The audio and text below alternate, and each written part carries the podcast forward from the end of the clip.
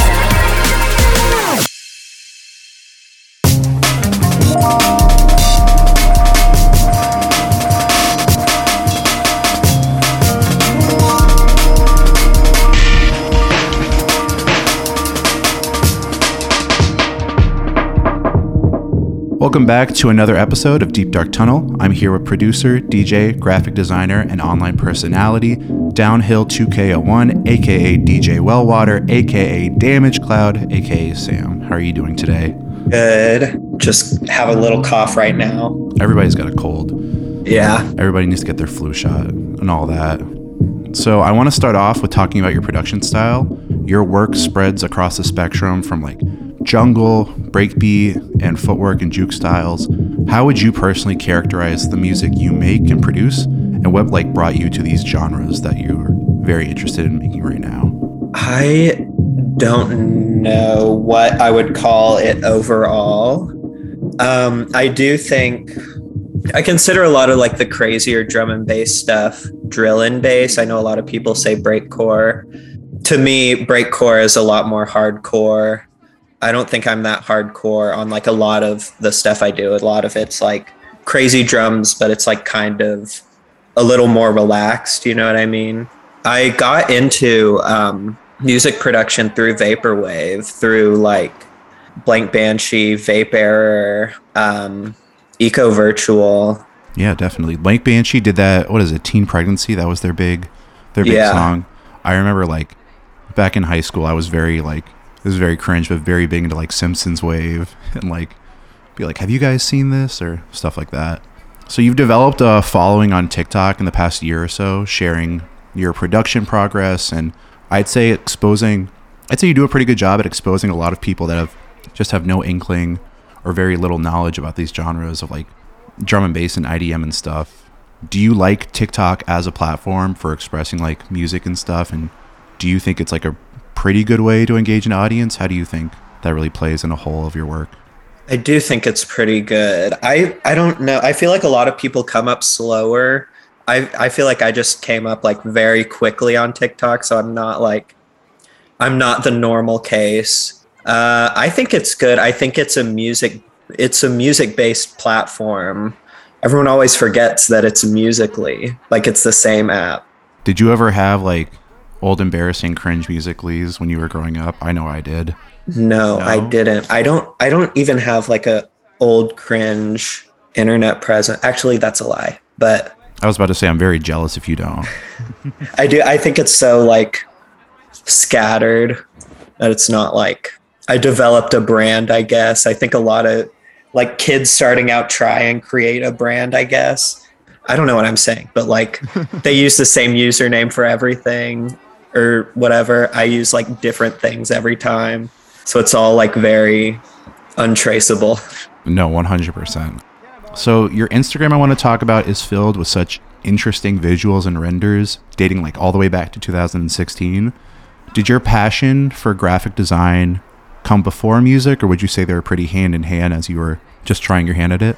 I don't know. I think it was mostly like early on. It was just weird edits, I guess, like vaporwave edits of like PNG, vaporwave.png over like a picture of clouds or something.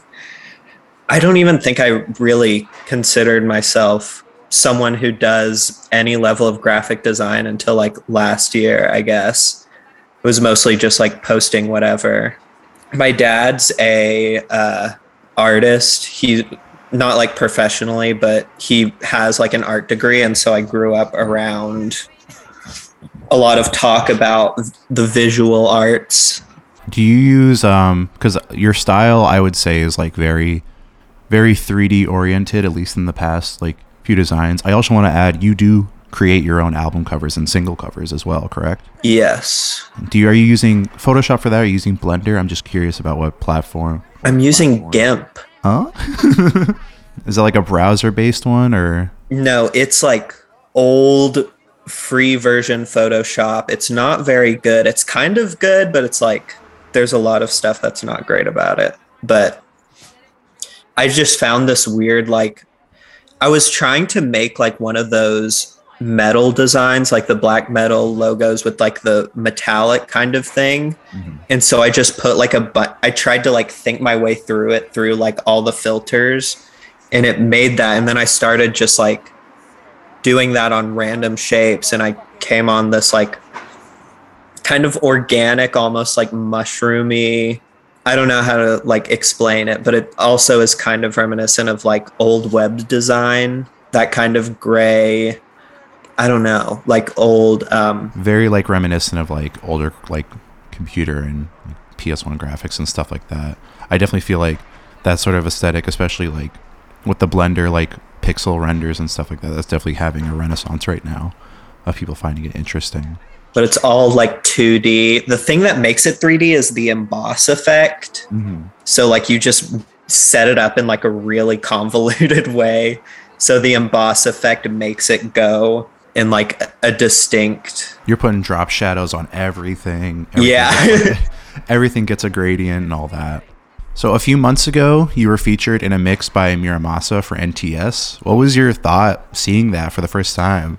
Crazy. I told my parents... Like, I was, through like middle school, I was a huge Mura Masa fan. I think I really only liked Soundtrack to a Death, though.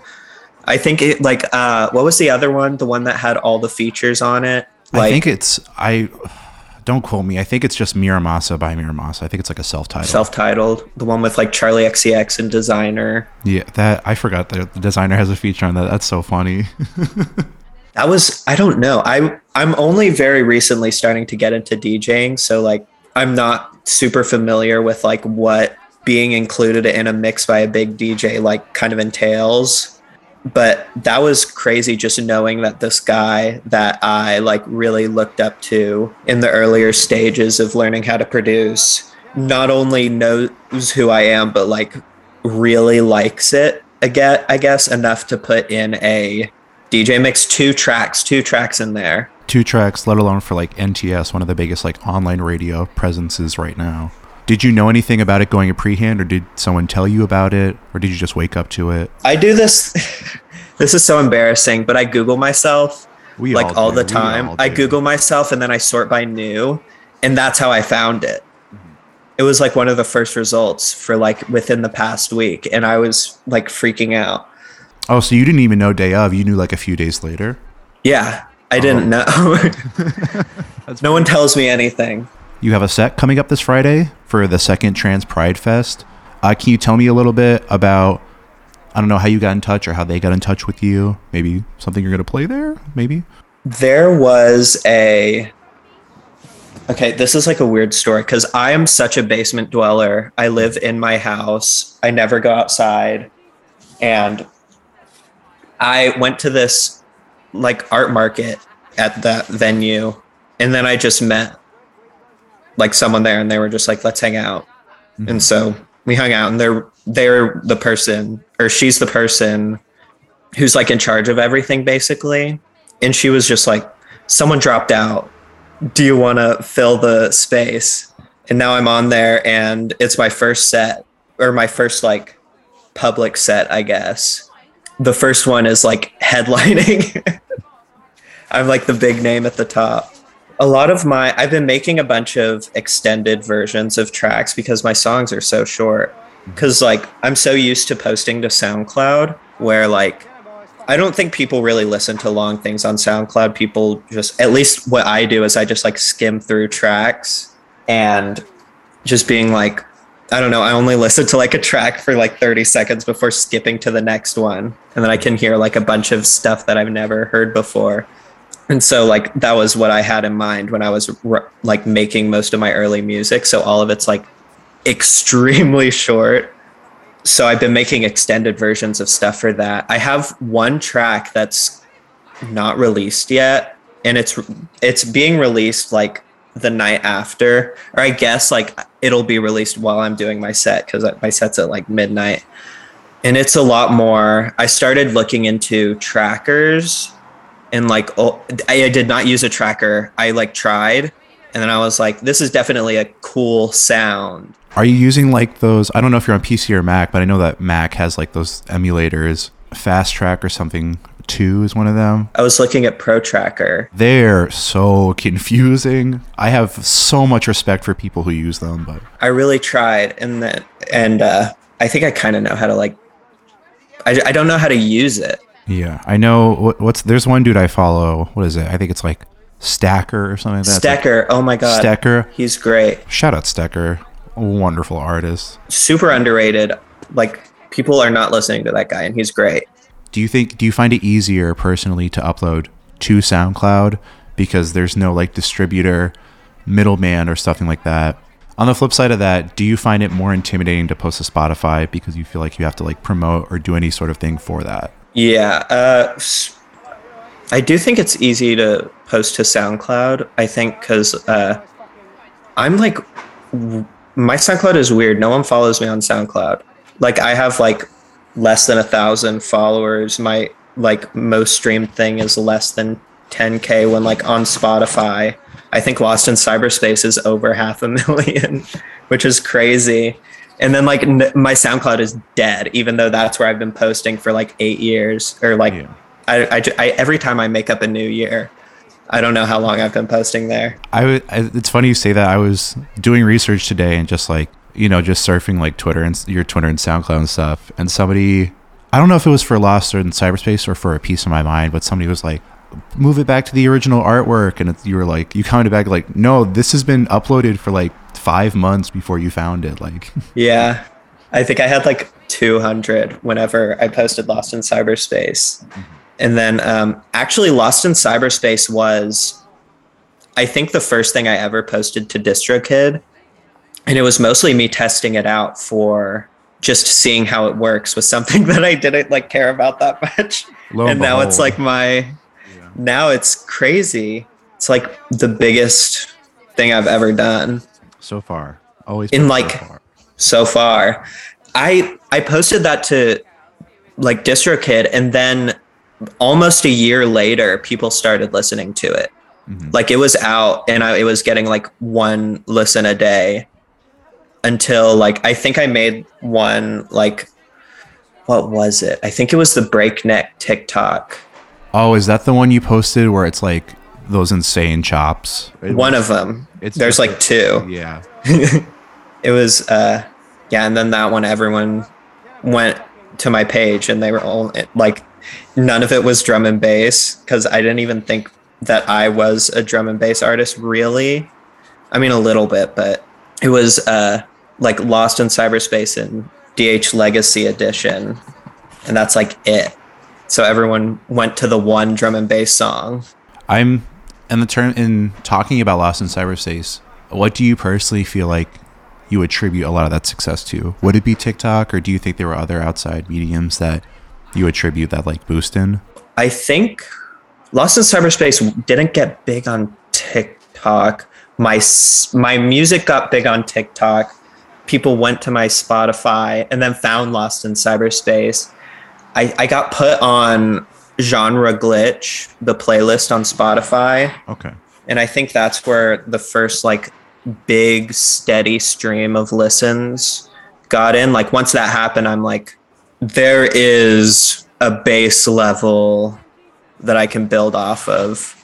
I'm interested in how on TikTok and other platforms, you have a Linktree dedicated to one, just like obviously promoting your own music.